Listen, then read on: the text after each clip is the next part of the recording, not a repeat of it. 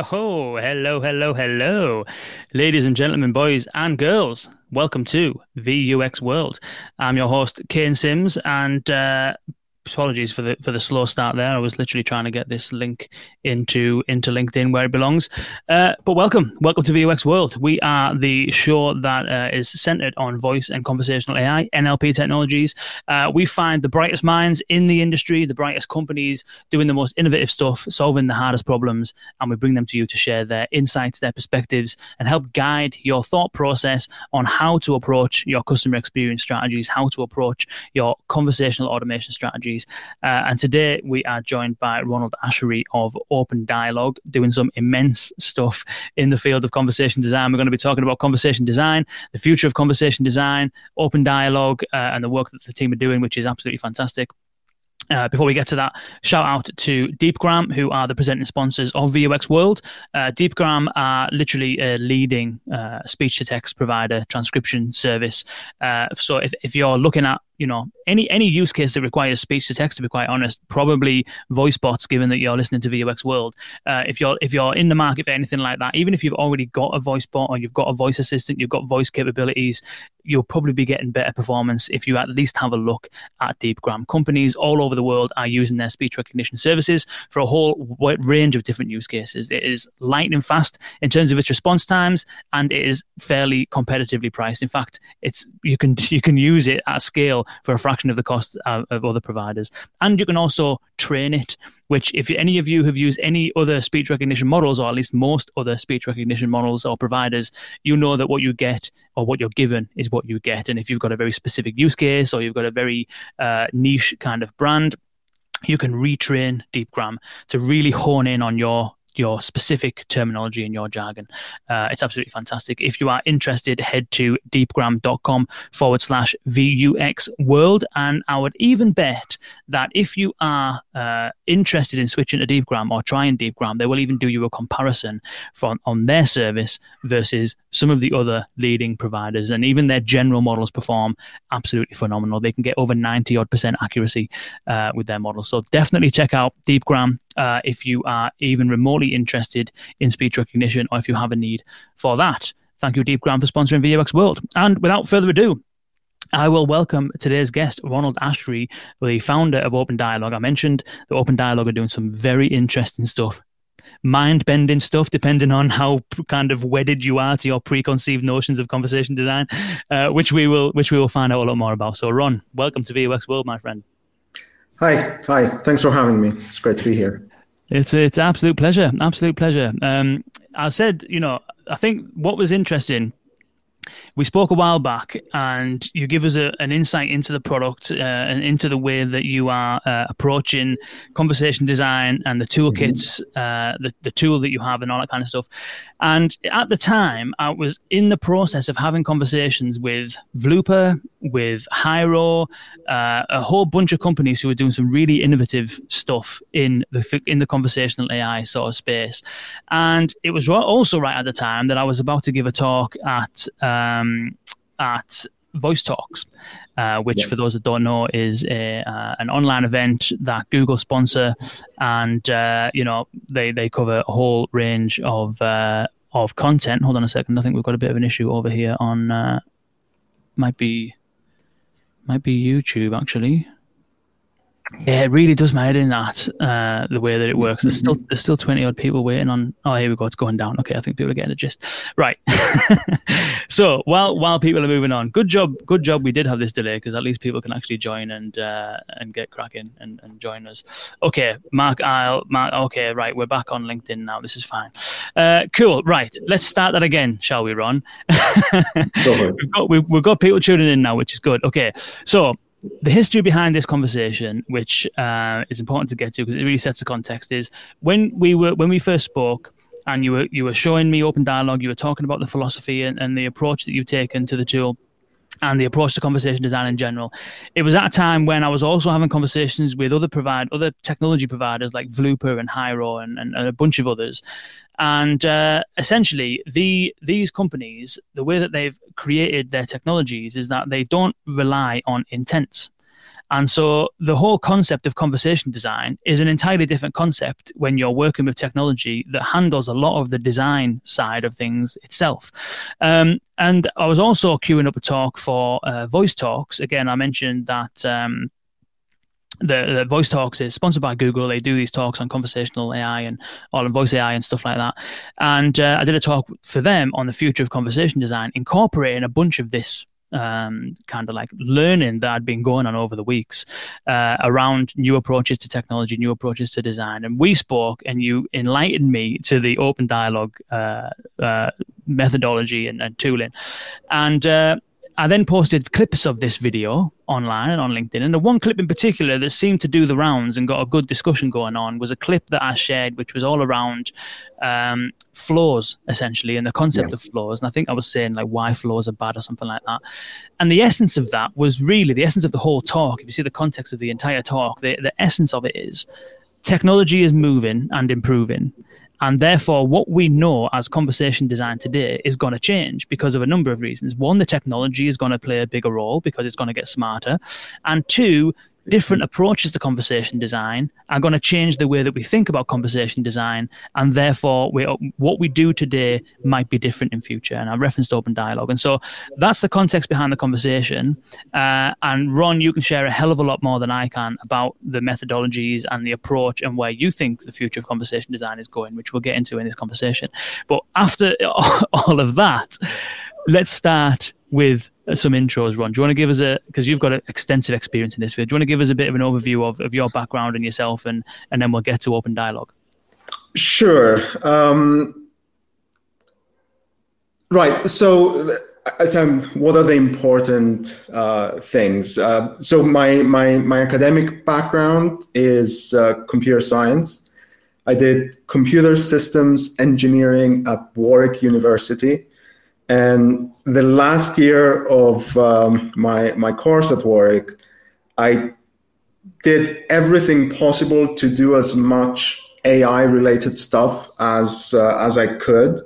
That it it triggered some sort of alarm, and I got called in to say this might not be a proper computer systems engineering uh, course. Uh, so there's there's something there to to discuss because I went and did cognitive psychology at the psychology department and so on. And it, it partly it speaks to uh, AI at the time wasn't this uh, very popular thing that everyone did, but I was completely enamored by by the subject. Um, I actually had a look in preparation for for this. I had a look at what was my final year project there, and it was. Um, a home automation system. Uh, it's essentially an agent-based system where you have home services popping up and you have a central assistant that uh, discovers the services and tells you, oh, you have a new fridge. You can open its door or close its door. And if you leave the door open, um, after a while, I'm going to close it for you. Uh, so it was kind of entertaining to see that I was I was essentially it was a button driven virtual Alexa style thing uh, happening back then. On, on, on the back of that, I, I, I went on to do a, a PhD at uh, Southampton University on uh, agent based systems. That was um, sponsored by uh, British Telecom. Um, and I spent some time in Ipswich uh, at their research labs there and uh, spent a few more years in academia, being a research fellow and so on.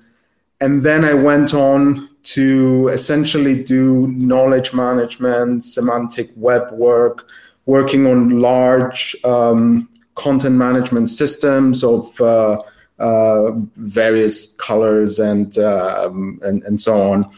Um, in 2017, together with um, Tim Deeson, that was the um, uh, of of Deeson Agency. We we decided that it would be really interesting to do something around conversational AI. So I was really excited about the space.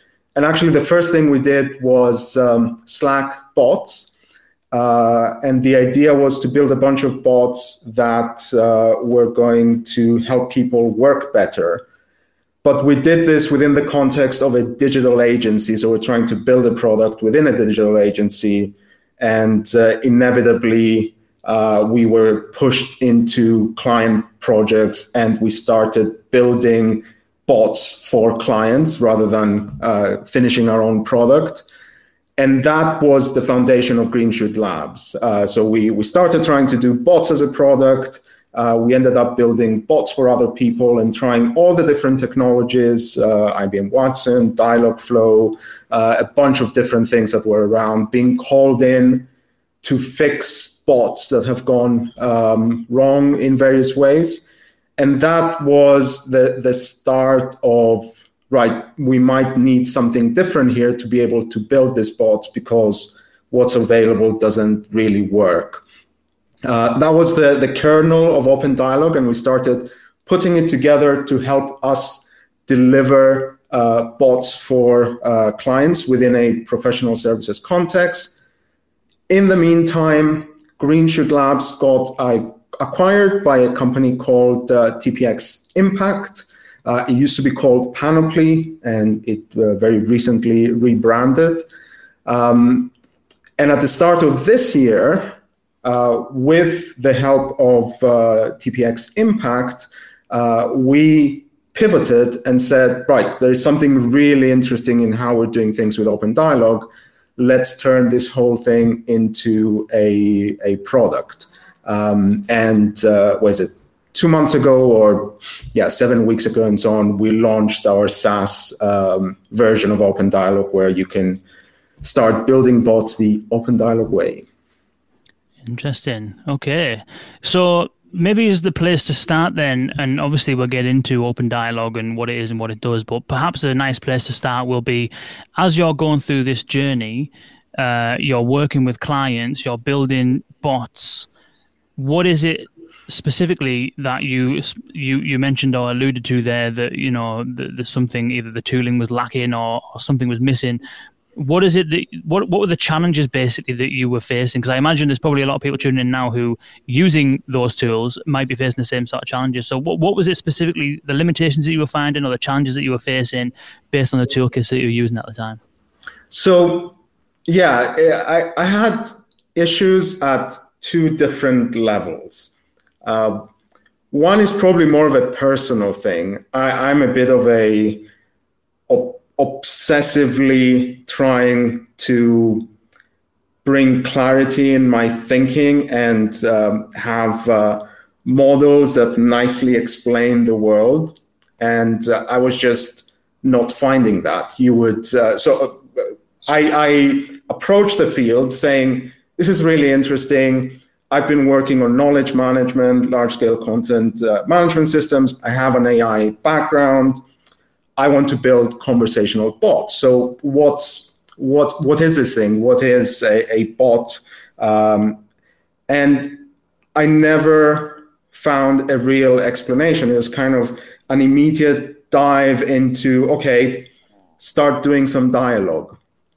And there was no layers before that to say, well, how how do we contextualize all of this how do we bring some structure into it and really it, it wasn't even start doing some dialogue it was what are your intents what are the things that you're training for um, and then we're going to give you some responses on the back of that and if you want to weave all this into a conversation which is an exchange back and forth across uh, uh, multiple stages and so on well good luck. Uh, you know, try and try and figure it out. Um, and, and, to be fair, since then some of the tools have evolved in some ways. Uh, but th- those two things were to me the most um, the, the, the, hardest to deal with. There wasn't a a way, an explanation of what is it that we're trying to do from an engineering perspective almost what is it that we're trying to to build here what are the underlying concepts how can we uh, reuse them? How can we start seeing patterns in terms of how we reuse things? Um, and they didn't actually do conversations. They did, uh, the way I would describe it is if you want to do question and answer systems, great. Um, if you want to do basic, uh, give me two, three pieces of information, and then I, I might give you something as a result of that. That's where things were. Anything else, build it yourself, right? Figure it out and uh, use what's there and weave it in. Mm-hmm. Yeah, interesting.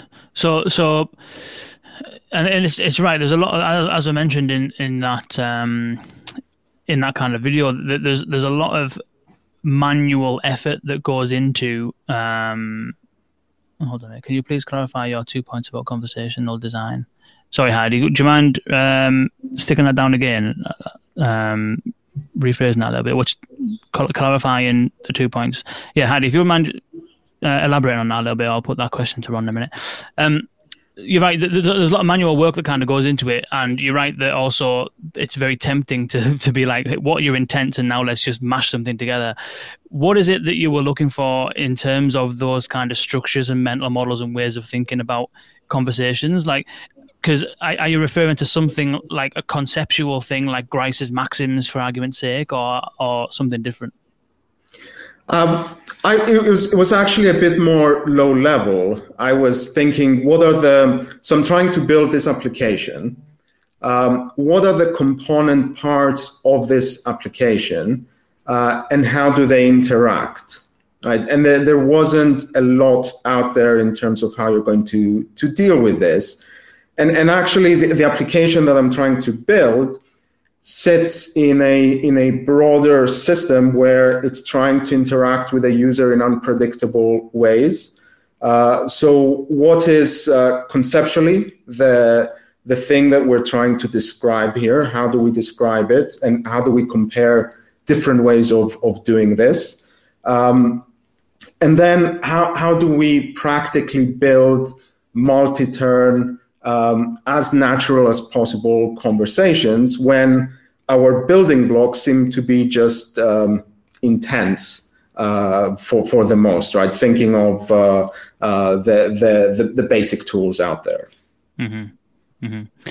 And okay, so so I, I imagine then that, that a lot of the confusion that you get into is that when you try and build something that's complex with raw tools like an NLU engine for argument's sake, you've got a hell of a lot of manual work to be done around gathering and storing context and, and understanding and checking context at every point in the conversation to even understand what was said last and where you are and all this kind of stuff and you know manage the state of the conversation and, and all that kind of stuff.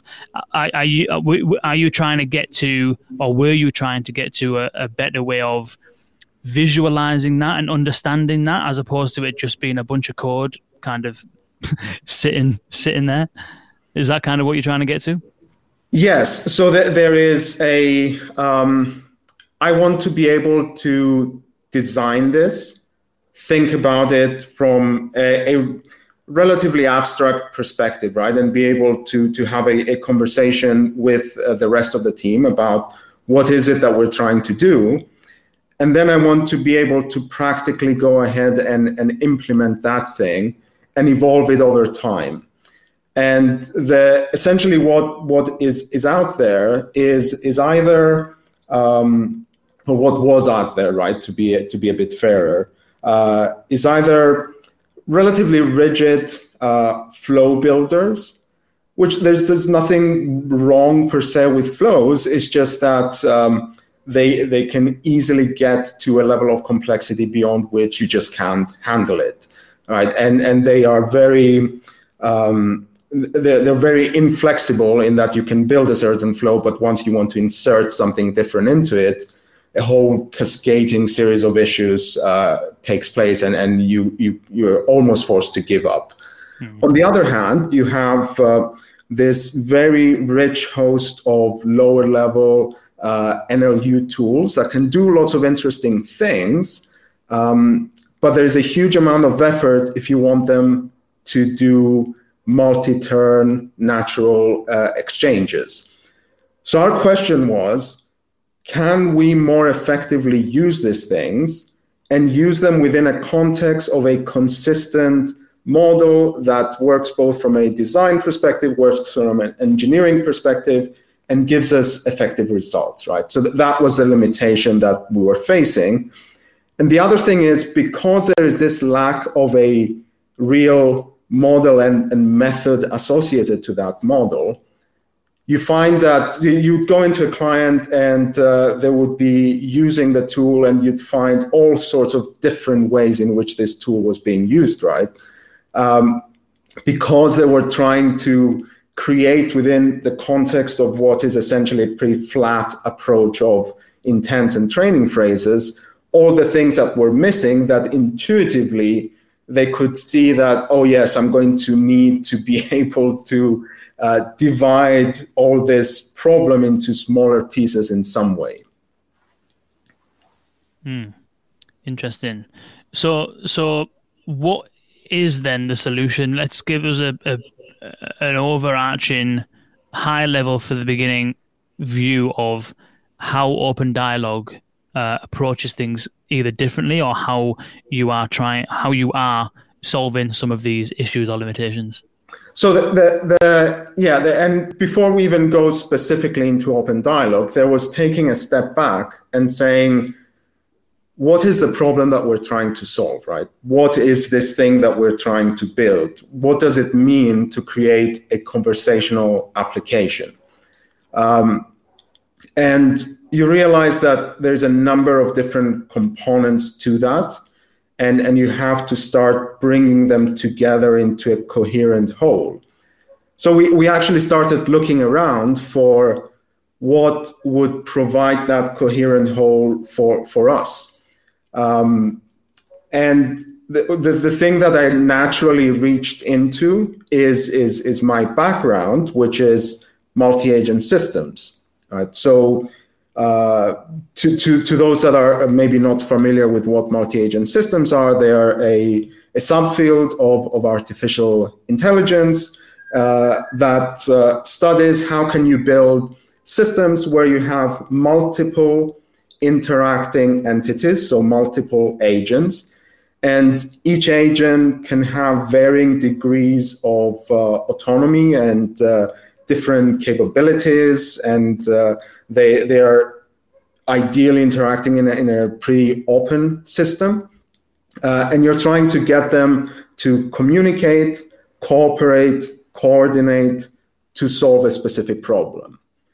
So to me, it felt that describes conversational applications really well.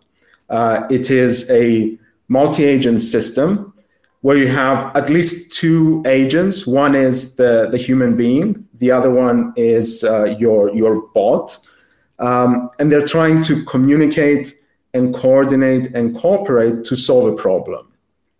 So we said, okay, well, if there is there something within the field of multi-agent systems that can help us describe conversational applications?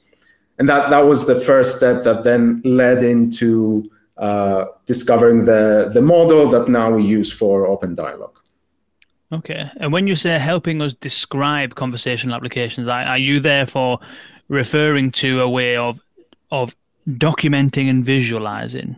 Is that what you're getting at? Because we can describe conversations and conversational AI between us. I mean, you alluded to at the beginning, some some kind of system that is able to take an input, understand what to do with it, give you an output, and potentially uh, persist that over time to be able to achieve a result.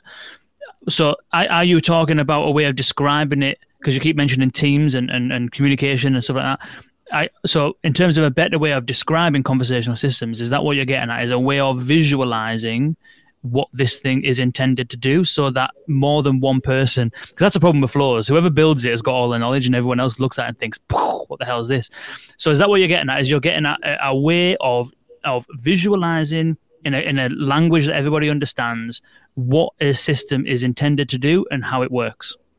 It's that's part of it. Actually um, our ambition is, is a bit broader in that what we want to draw as straight a line as possible from the description of the system what what is it and what are its component parts down to the implementation and the running of the system. Right. So up here at the design level, you are talking about what are the component parts of this system? What does this conversational application look like and what can it do? And that gives you a straight line to, okay, now I can actually run this system. So it's not just a upfront, I'm going to design it and share it with someone else. And oh, they can see, okay, so we should build something that does this we wanted to draw a straight line from we are designing it. As we are designing it, we are building it as well, right? And and that's where, uh, from from an OpenDialog perspective, you have this uh, components of um, the the what we call the conversation description language, which is the the different ways that um, you can interact within a conversational application. Uh, and that goes directly into the OpenDialog Conversation Engine that literally runs your design. And the okay. two work together. Right. So that's a good place to bring in these uh, questions from uh, Fred. We're getting to the point, Fred. We are getting there. Uh, it's useful, I think, to go through this journey to understand where this has come from. But maybe let's let's when we get into the language that's used and, and what it all means and, and all that kind of stuff. Let's start with Fred's beginning, which is, in a nutshell, how do you describe what OpenDialog does? So, OpenDialog is um, is four things it starts with what we call a conversational model, right? What are the component parts of a conversational application and the relationships between them? Attached to that model is a method. How do we start to describe conversations? And the way I like to think of it, it's it's a context first way of describing conversations in that the the conversational context is uh, is a primary building block here. It's not something that we try to weave in later. So you have your model, you have a method of describing a variety of different conversational applications using the elements of that model. Those are the first two. Then you have uh, what we call a proactive and opinionated conversation engine. So that's the thing that is going to run your description, right? And it's proactive and opinionated in uh, in two ways. Uh, it's proactive in that it is an active participant in the running of the conversation, right? It it uh, um, it understands the building blocks um, and it will try and do helpful things. So uh, a very simple example is it understands when something has failed and it will try in a cascading way to to resolve that failure. So if uh, your um, interpretation system, whatever NLU system you're using, hasn't able uh, hasn't managed to resolve it to something, the engine will try and recover in some way, and it's opinionated in that it has specific ways of doing things right? And then you kind of have to work with it. If you try and work against it, it's it's not going to be very efficient. So you have a model, you have a process to uh, compose and recompose the components of that model into a conversational application. You have an engine that can run all of that. And then the fourth component uh, is a graphical uh, user interface that lets you do all this without having to write any code. Right. So for, for a long time, we would describe our model using something called YAML. It's just text files with uh, uh, kind of descriptions of our conversation description language. Now you have a nice uh, graphical user interface that allows you to uh, to do all of that without uh, uh, writing essentially our code. Okay, interesting. So if I was to uh, relay that back and make sure that I understand it. It is what what people will see is essentially an interface, a tool that allows you to design conversations. Uh, yeah. Uh, and, and, and not just design conversations, but actually develop, build, launch, maintain conversational applications, essentially. Exactly. But behind that is it's more than a tool. In, in that behind that, there's an engine behind the scenes that is uh, managing and structuring the conversation. Yeah. Uh, is that is that right? That's exactly right. and then the the two bits that led to that one the third thing was the the approach that guide it essentially guides you down a certain methodology and way of approaching conversations yes. and the very first thing was the the the kind of top level abstract model of how uh, what are the different things and what are the different components here. Okay that makes sense. so to to give you um, because this this will tie together right? So yeah. the first we said we we dove into multi-agent systems and um, started looking at what could inform what uh, what we want to do which is build conversational applications right the the idea that we took out of multi-agent systems is something called um, electronic institutions uh, which is a uh, pretty cool term that uh, you can easily kind of uh, it, it, can mean anything and, and everything. Um, what what does it mean for you? but but but what it what it actually means and and what I really liked about it is um, so electronic institutions is an idea that was formed in an attempt to uh, create a modeling framework for what um, uh, they called communicating open systems. So um, multi-agent systems that are, are pretty open, and it's inspired by sociology, right? So uh, from a sociological perspective, when we ask the question, well, how do we communicate and coordinate and cooperate in the real world, right? How do we know know what to do next? Uh, there is this concept of institutions, right? So we, when we walk into a certain space, it could be a courthouse, it could be a restaurant. What we're doing right here, right? We it's it's it's over an interview and so on. This is uh, an institution, and there's a certain way in which it it works. So when we enter this space, we assume a certain role, um, and we have an anticipation of what uh, the, the, the other participant in this institution is going to say and so on. And, and the best example for me is if you think of a restaurant as an institution with its structure, and you imagine yourself in a country where you don't speak the language and the, the people working at the restaurant don't speak your language, you can still see yourself figuring out how to get to a table, uh, how to order something off a menu. It might might not be quite sure what's going to come, but you can pick something, uh, obviously eat and, and pay and so on. And the only reason we we achieve that as human beings is because we have this shared concept of a restaurant and how it's supposed to work. So electronic institutions take that idea and say, okay, if we wanted to create computational equivalents of social institutions, how would we do that? So electronic institutions mimic what we do in society and translate it to a computational system. And we took that and said, right, now we're going to take electronic institutions that were built or thought for multi-agent systems and bring them into conversational applications right? So that's our top level model.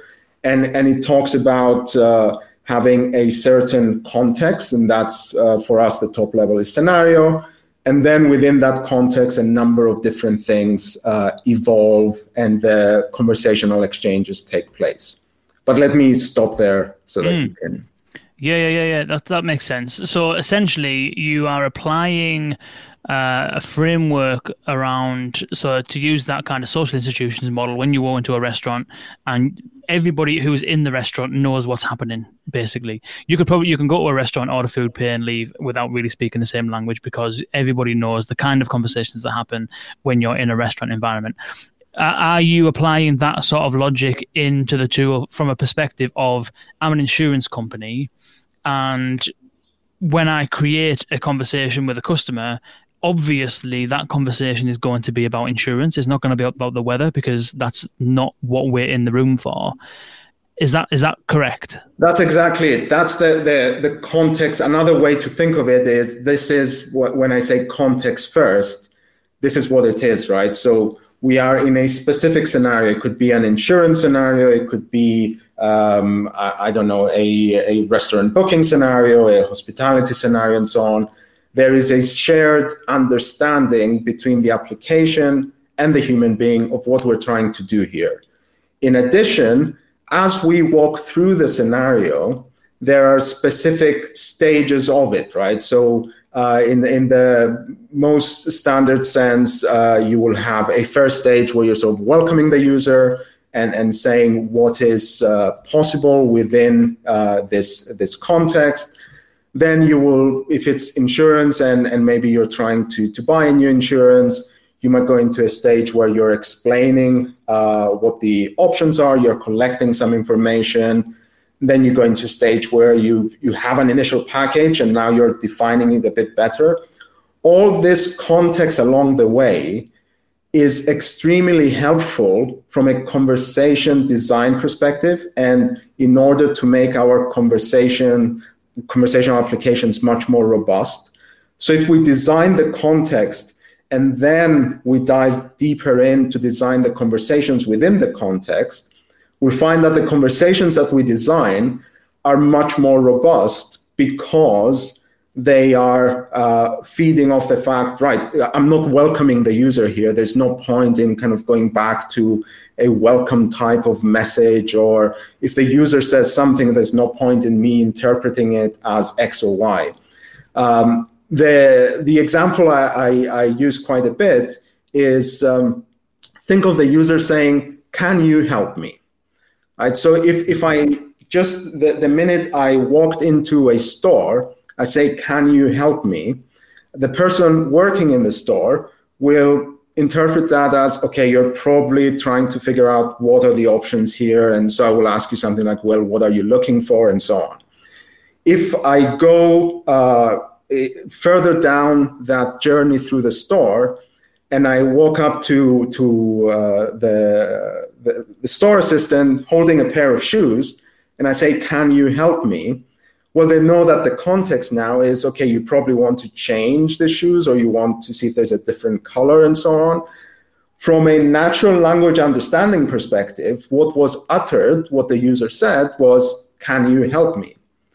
It's only the context that allows us to be much more specific in terms of how we're going to interpret it, right? So that's where we say, okay, capture the context and then develop your conversations within the context. Right, that makes sense. I'm going to get to your uh, question, Andrew and Michael, in a just a minute, but I think I think we'll continue down this thread because it's, it's really interesting. This, so so what you're describing there, I think, is is um, going back to that concept of how do we describe conversations, um, and what you just described there reminds me a little bit more like um, like you're writing a screenplay of some description, or you're writing a film or or something like that. And that's why I think playwrights end up making pretty decent conversation designers, not necessarily because they yeah. can craft dialogue, but because they understand the concept of a scene with a beginning, a middle, and an end. So it seems mm-hmm. as though what you're describing is is the philosophy of having that kind of approach, which is first of all, this conversation at the very beginning might be quite broad, but as soon as we understand what the user is trying to accomplish, we then go through a sequence which is uh, gathering context that we require in order to fulfill a end result. And at each stage of that journey, as we pass through it, the system and the model and the engine, presumably, is almost kind of getting narrower and narrower in terms of its um, focus. So yeah. in, in, in the in the state where you're designing a bot for a retailer and you've gotten to the point where you've identified the shoes, within that stage of the conversation, correct me if I'm wrong, without a designer needing to do anything else or an engineer needing to do anything else around it, if someone says something like, How much are these? or can you help me with that? Or what do you mean by that? Then the engine itself will confine that request to that state of the conversation. Is that what we're describing? Exactly.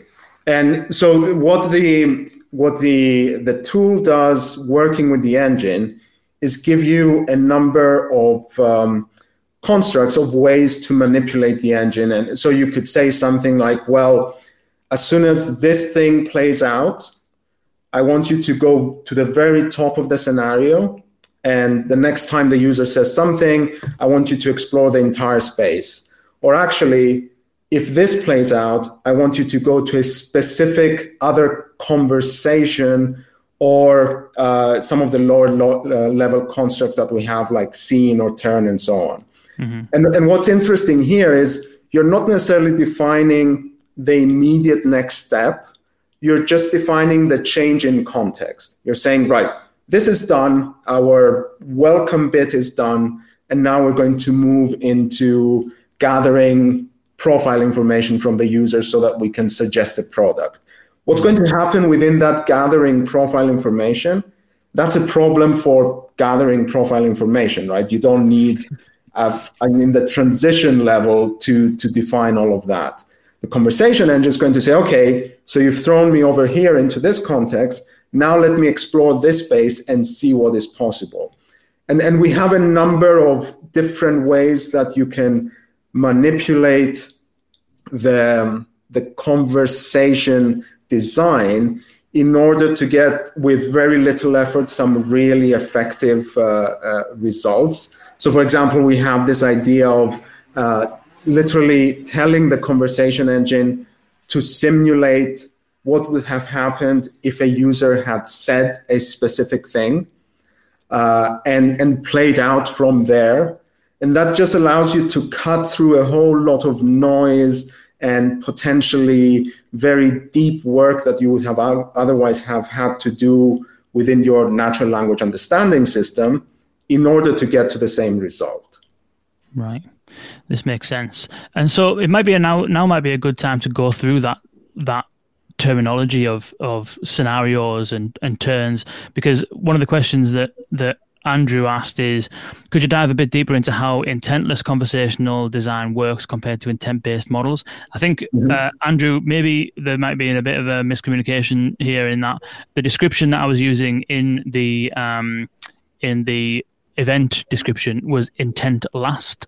Uh, I have been talking a lot about intentless NLUs recently, as I mentioned, the conversation we had with Hyro, the conversation we've had we've had with Wluper and others. Um, but in this situation, I was specifically I was I was referring it to, to it as intent last, uh, which is all of the conversation we've been having so far around context and around uh, scenarios and scenes.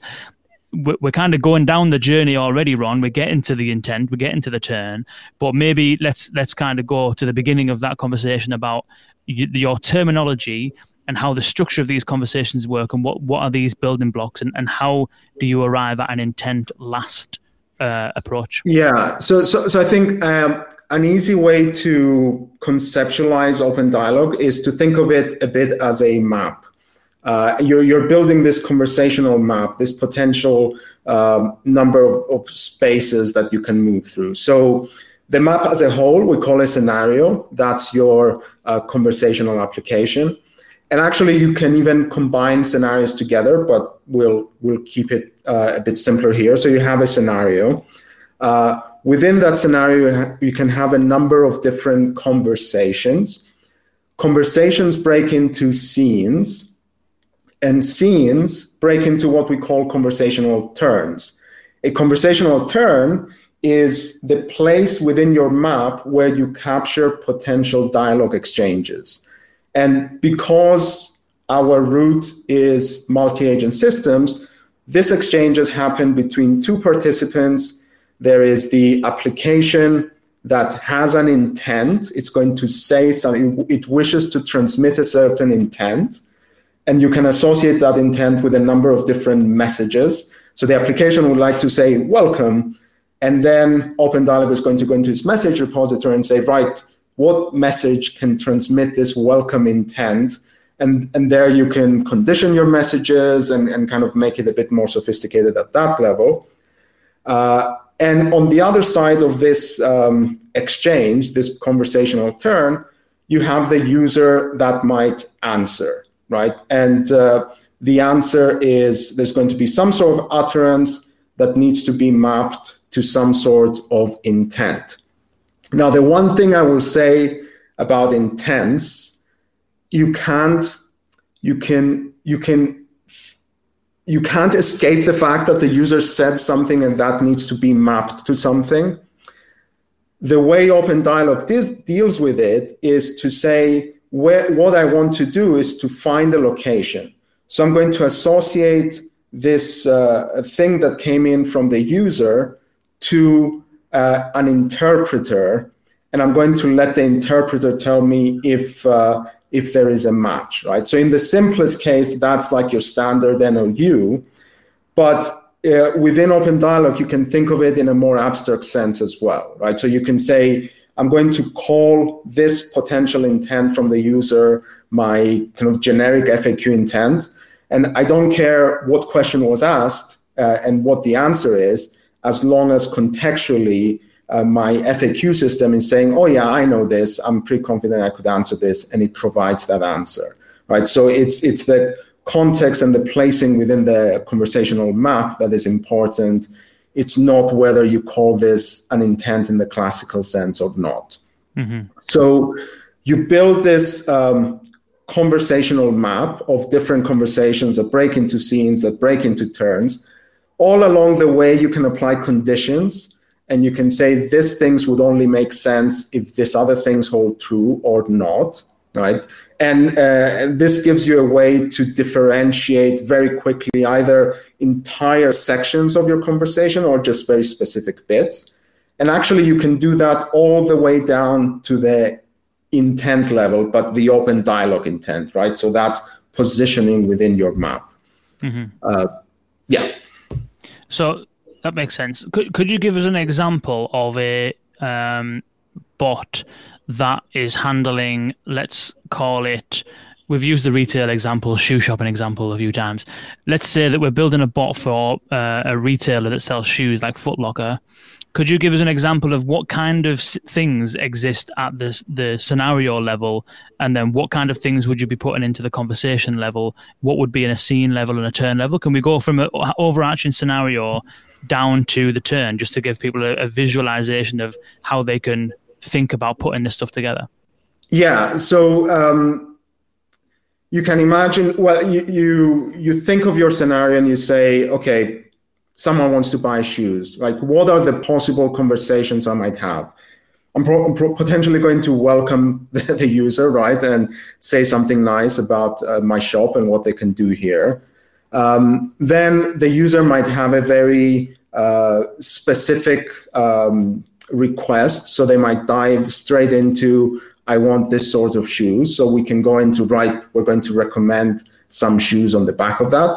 It might be that they're looking for some, so I'll build a recommendation conversation with its various scenes, and I can say, okay, what if I'm recommending uh, shoe type X versus versus shoe type Y? Do I need to contextually differentiate these things? Um, I might uh, want to ask the user a few things. So I'm going to gather experience, and uh, this is where I'm going to uh, create a conversation where I'm asking the user, you know, how often are you running, and so on. Um, the way we capture that within OpenDialog is to say there is a single turn within a scene where I'm collecting, for example, uh, experience on how you run uh, where we could ask questions. So, from a conversation design perspective, the only thing I care about is that I'm going to ask another question. What that question is comes within the message level. So, from a what my application is going to say is it is going to request uh, some additional information. That's the intent. Then I'm going to go into messages, and, and depending on the information that I already have, I can I can ask the the subsequent question, right? Which sounds a bit like slot filling.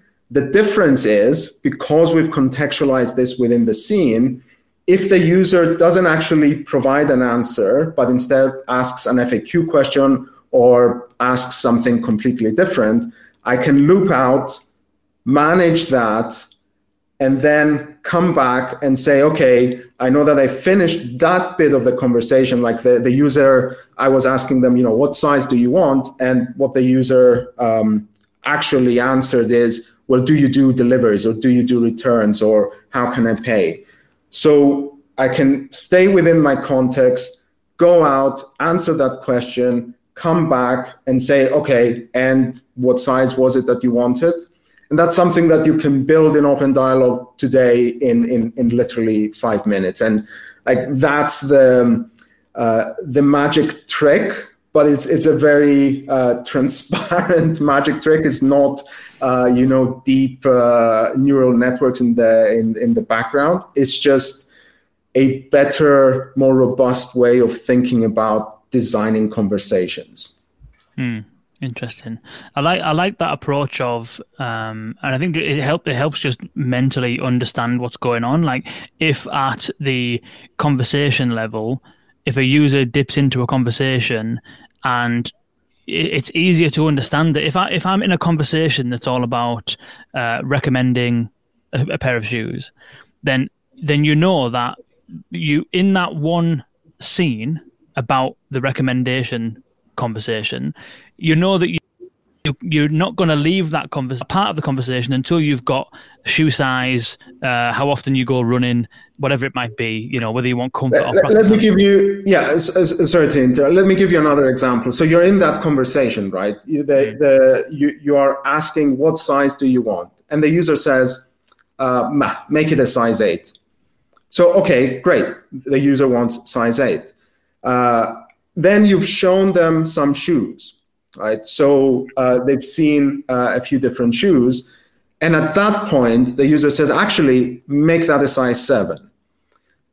From a natural language understanding your uh, system perspective, that sounds exactly the same, right? It's from a contextually driven design perspective, though, you can say, well, if I was asking for that information and I got that bit of phrase, I can uh, I add a new bit of information. If I'm already showing you shoes or you've already picked a pair of shoes, it just means I need to change that one pair of shoe. So this is the, the designer and the engine working together to say this is the smart thing to do here. It's not to I don't know loop all the way back to oh okay and would you like them red or black or or yeah. so on. Yeah, so It's, it's, those um, really useful shortcuts that allow you to do multi-turn conversations where you don't need to uh, predict everything the user is going to say next. You can just uh, hang, hang on to your context to try and um, uh, deal with it in the most effective way, including not understanding at all what they said, right?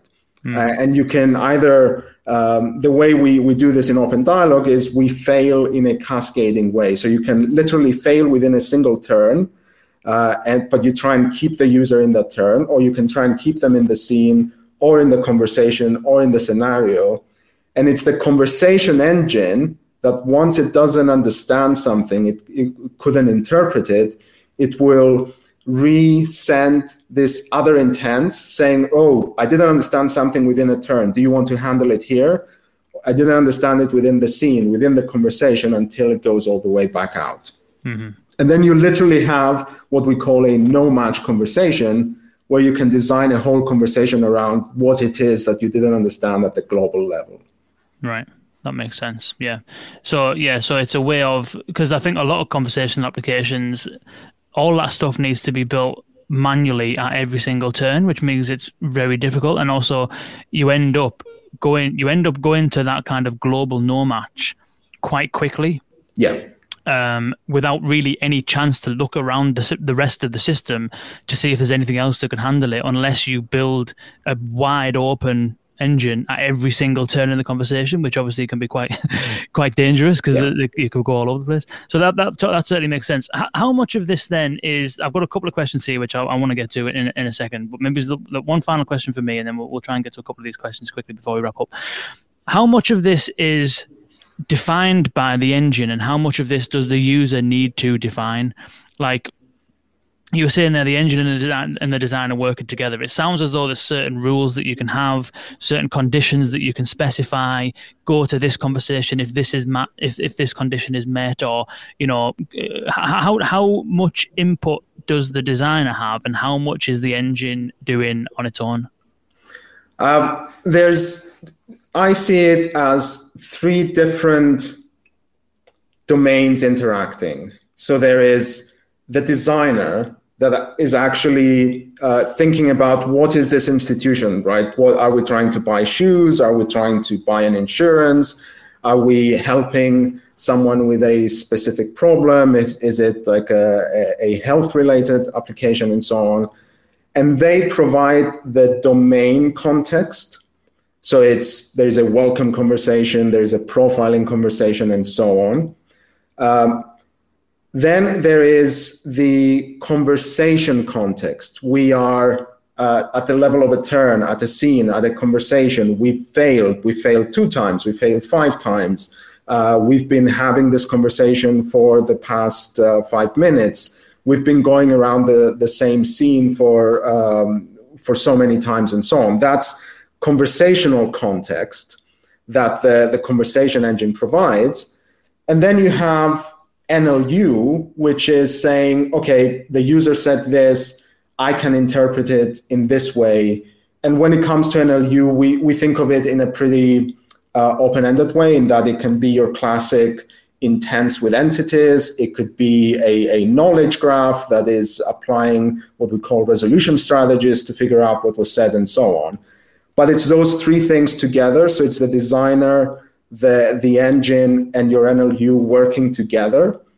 And the, the OpenDialog model gives you patterns that allow you to design uh, conversational maps that are very effective. So that alternative to the slot filling that I described is a combination of what's the problem we're trying to solve, and that's what the designer knows. What's the conversational pattern problem that we're trying to solve, which is, well, we need two or three or four pieces of information before we can move forward. And that's where the engine can help you.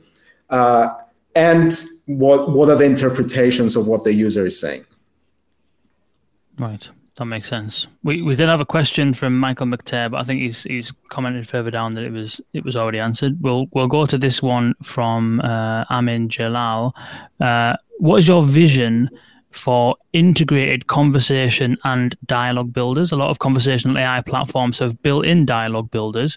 Do you plan to integrate OpenDialog with some of the low code conversational AI platforms?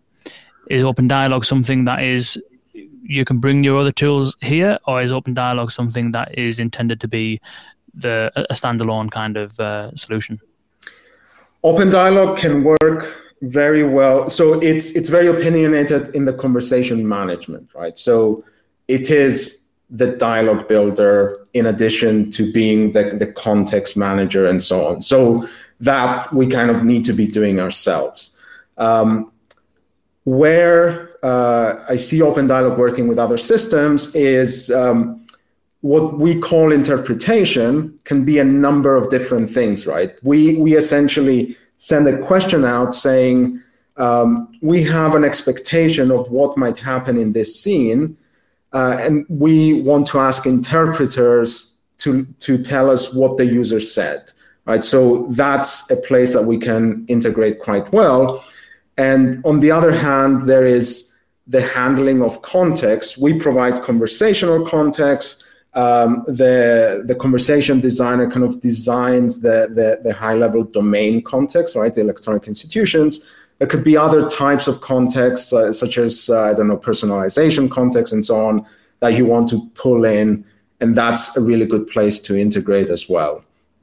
And and just to go kind of a step further, the way I see us building increasingly more complex conversations is you really need this conversation engine. It's not just a dialogue builder, it's a builder together with an opinionated engine that can reason about the, the potential uh, exchanges here and what they mean from almost your, your conversational ontology. And it can then work with the designer to say, you might want to do something different here, or here's a whole bunch of things that I can offer and handle for you because uh, of, of the of the conversational context there and so on. Mm-hmm. That, like that's that's where we're aiming to get these two tools. Uh, these two tools, the, the, the human tool and the engine tool, work together uh, to to build the final conversation. It can't be just one or just the other. Yeah, yeah, absolutely, yeah, absolutely. Um, it, what what's good is that uh, there's definitely interest coming through on the comments. You know, uh, Car- uh, we've got Karen Campanario who is uh, in there right now. Uh, I think lining up a, a demonstration with uh, with candies from one of your from one of your team, which is good, which is nice to see. Karen is is a, a, vastly experienced conversation designer, um, and so th- there'll be lots of other conversation designers who are who are experienced, probably never uh, used OpenDialog, never kind of come across this approach, this kind of mental model. Um, and also, there's some designers who actually are are fairly settled. You know, I know that it's a new and an emerging sort of uh, industry or, or, or uh, um, however you want to describe it. But some people have been doing it for a while, others are just getting started. For those people who have been either doing it a while, they're in a team, they've got tools, they've got processes, what do you say to them? Uh, it's not necessarily a case of switching tools, I wouldn't have said. It's not like we're saying, oh, come and forget what you're doing and come over here and use this. But what advice would you give current conversation designers who already have an established practice, tools, that kind of stuff.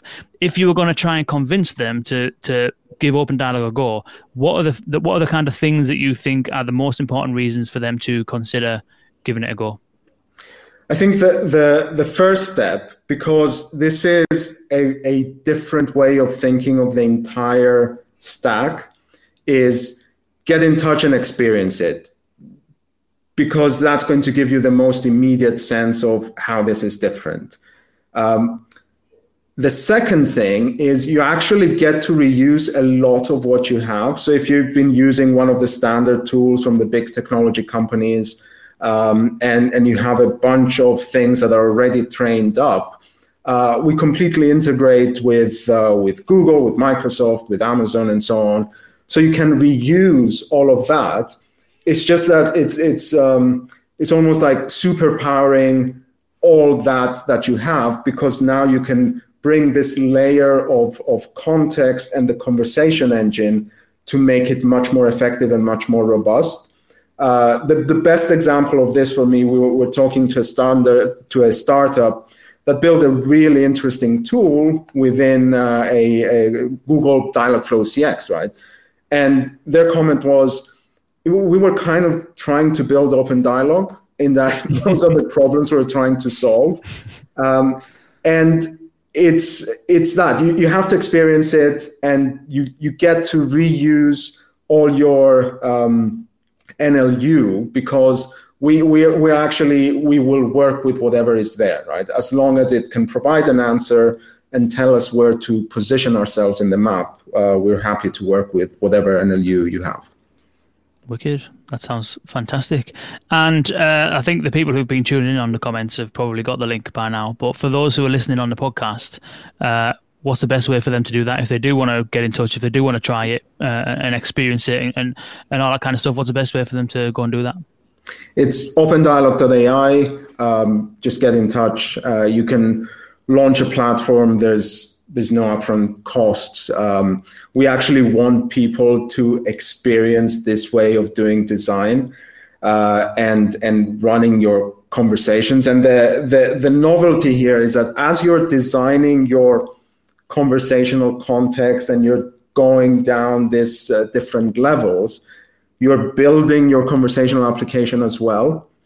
Uh, so there isn't that moment where oh, here's my design, now I'm going to throw it over and someone needs to code it up or write little hacks in bits of uh, fulfillment code and so on. It's done. And now you, you can start thinking about training and your integrations to backend services and so on. But otherwise, it's there. And uh, just wanted to say from a visualization perspective, uh, and going back to the, the whole um, conversation around flows, the, the way we view it with OpenDialog is there's a bunch of different ways you can view this conversational map. And the, the way we have right now is the one that most directly translates the model, right? So you start with your scenario, conversation, scenes, turns, and you dive all the way in. Um, it's actually a graph structure So there is there is an alternative visualization where you can literally see it as as a as a graph uh, structure, and because uh, you can you can turn this around in a bunch of different ways, uh, it's those are all different visualizations that we're going to be introducing to help you understand different aspects of the problem. Right. So if you want to see the whole thing and just go, wow, this is really complicated, kind of zoom out and, and see all the different things going on. Or then you can zoom in and say, okay, I just, there's just one little thing within a specific scene that I need to fix. And I can just focus on that and that's it. Mm, wicked. Well, I'll definitely recommend you get in touch. If you, if we have time for, for one last question, I know we're over time and uh, apologies for that. Have we got time for one last question from Oscar? Are you still there, or have you left? you there, Ron? I, I am. Yeah. Oh, cool. Cool. Yeah. Sorry. Oh, sorry. sorry. Yeah, yeah. My, my, fault. My fault. Oh, I have time. Sorry. I was. All right. yeah. Yeah. cool. So, so, so, yeah. Final, final question, then we'll wrap up. Um, so, f- first thing to caveat this with, I suppose, is that um, OpenDialog is literally just being kind of released in. Is it open beta now at the moment, Ron? Yeah, yeah. So we're literally seven weeks in. Yeah, so seven weeks in, so so uh, I think we can forgive an answer that might not have a, a, live working example, given that it's a really early days. But Oscar's asking whether you can. Uh, I think you, by useless, he's clarified. He actually means use case. Uh, can, you share a real uh, a real life use case uh, of a co- corporate corporate uh, client that uses this for for kind of bots on different channels? Again, we we can caveat the answer potentially because obviously it's very early days. But is anything live on it yet? Um, yes. So the the SaaS tool is uh, is seven weeks old, but um, OpenDialog has had a, a, slightly longer gestation. So it's just that before we're just using it as an internal tool, right? So we've used it in a number of different scenarios. Um, to mention a couple, uh, we we're using it within the context of um, uh, auditing for uh, a an international um, audit company, uh, kind of uh, tax consultancy and so on, to help them better run their audits. So essentially, the, the conversational application sits next to the auditing application and helps the auditor and the auditee better manage their interactions and provides contextual answers to questions or proactively pops up to, to help with, uh, with how the, the audit is, is being run. One of my favorite use cases is using it to identify um, cyber attacks. Uh, so what the what from a from a user perspective, you go to the to the application and you you type in what happened to you, like maybe some files were locked or there was a pop-up and so on.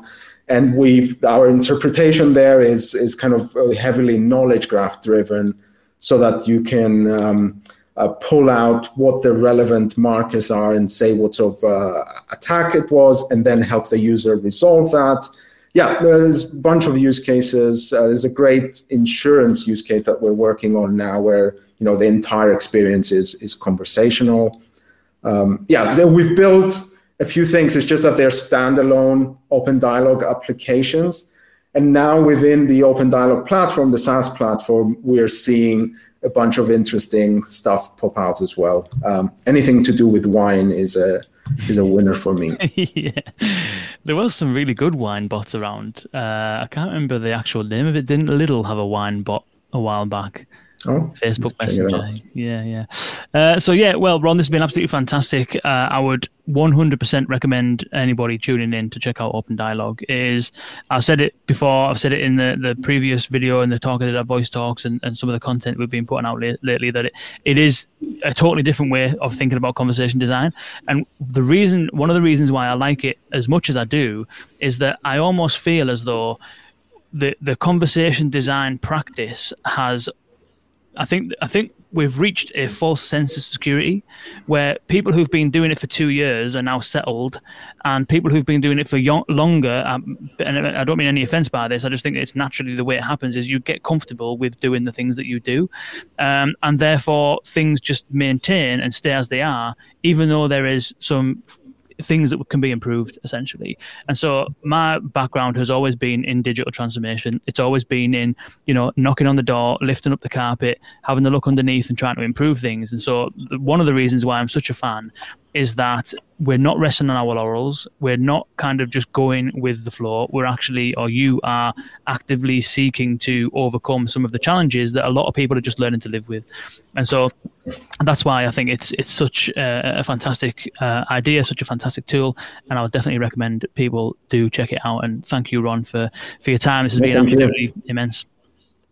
Fantastic. Uh, and lastly, if you are not already subscribed to VUX World, where have you been all my life?